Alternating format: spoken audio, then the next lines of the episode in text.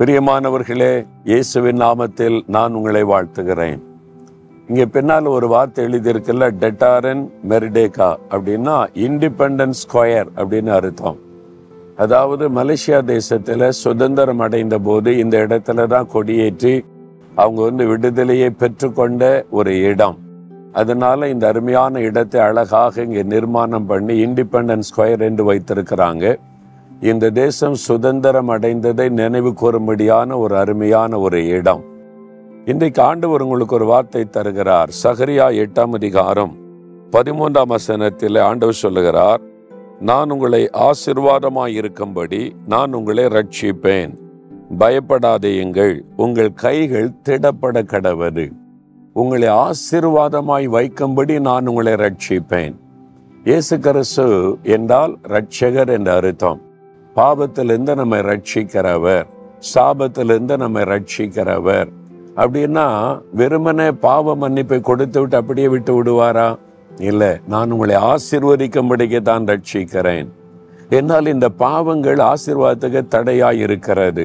சில பாவங்கள் சாபமாய் மாறி ஆசிர்வாதத்தை கெடுத்து பரம்பரையாய் சாபமாய் தொடர்ந்து ஆசிர்வாதத்தை இழந்து நிற்கிற குடும்பங்கள் அநேகம். அந்த ஆண்டவர் இயேசு நம்மை ரட்சிக்கும் போது நம்மை ஆசிர்வதிப்பதற்காகவே ரட்சிக்கிறார். அப்ப பாவம் நீக்கப்படுகிறது சாபம் விலகுகிறது ஒரு பூரண ஆசீர்வாதம் நமக்குள்ளே உண்டாகிறது.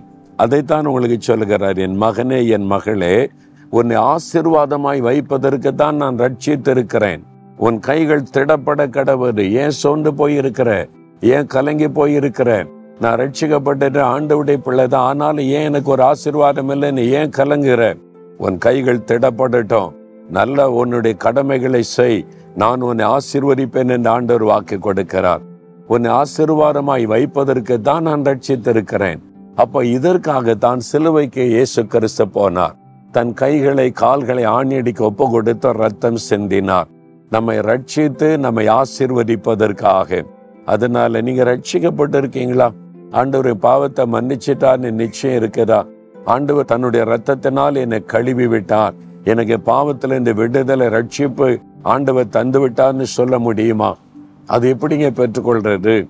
தன் பாவத்தை மறைக்கிறவன் வாழ்வடைய மாட்டான். அறிக்கை செய்து விட்டு விடுகிறவன் இறக்கம் பெறுவான். அப்ப உண்மையா இயேசுவே எனக்கு பாவத்துல இந்த விடுதலை கொடுங்க. உங்களுடைய ரத்தத்தினால் என்னை கழுவி பரிசுத்தப்படுத்துங்கன்னு ஜெபிச்சிட்டிங்கன்னா இயேசு கிறிஸ்துவின் ரத்தம் உடைய இருதயத்தை கழுவி சுத்திகரிச்சிரும்.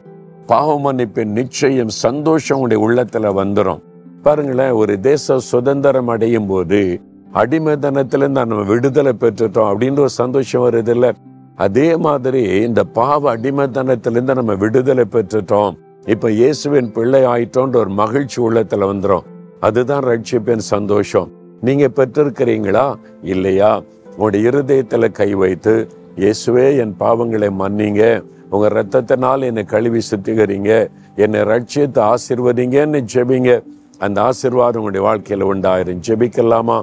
தகப்பனே யார் யார் தன் இருதயத்துல கை வைத்து இயேசுவே என்னை ரட்சித்து ஆசிர்வதிங்கன்னு ஜெபிக்கிறாங்களோ அவங்கள உங்களுடைய ரத்தத்தினால கழுவி பரிசுத்தப்படுத்த பேர் சந்தோஷத்தை கொடுத்து ஆசீர்வதியும். இயேசுவின் நாமத்தில் ஜெபிக்கிறேன். ஆமேன் ஆமேன்.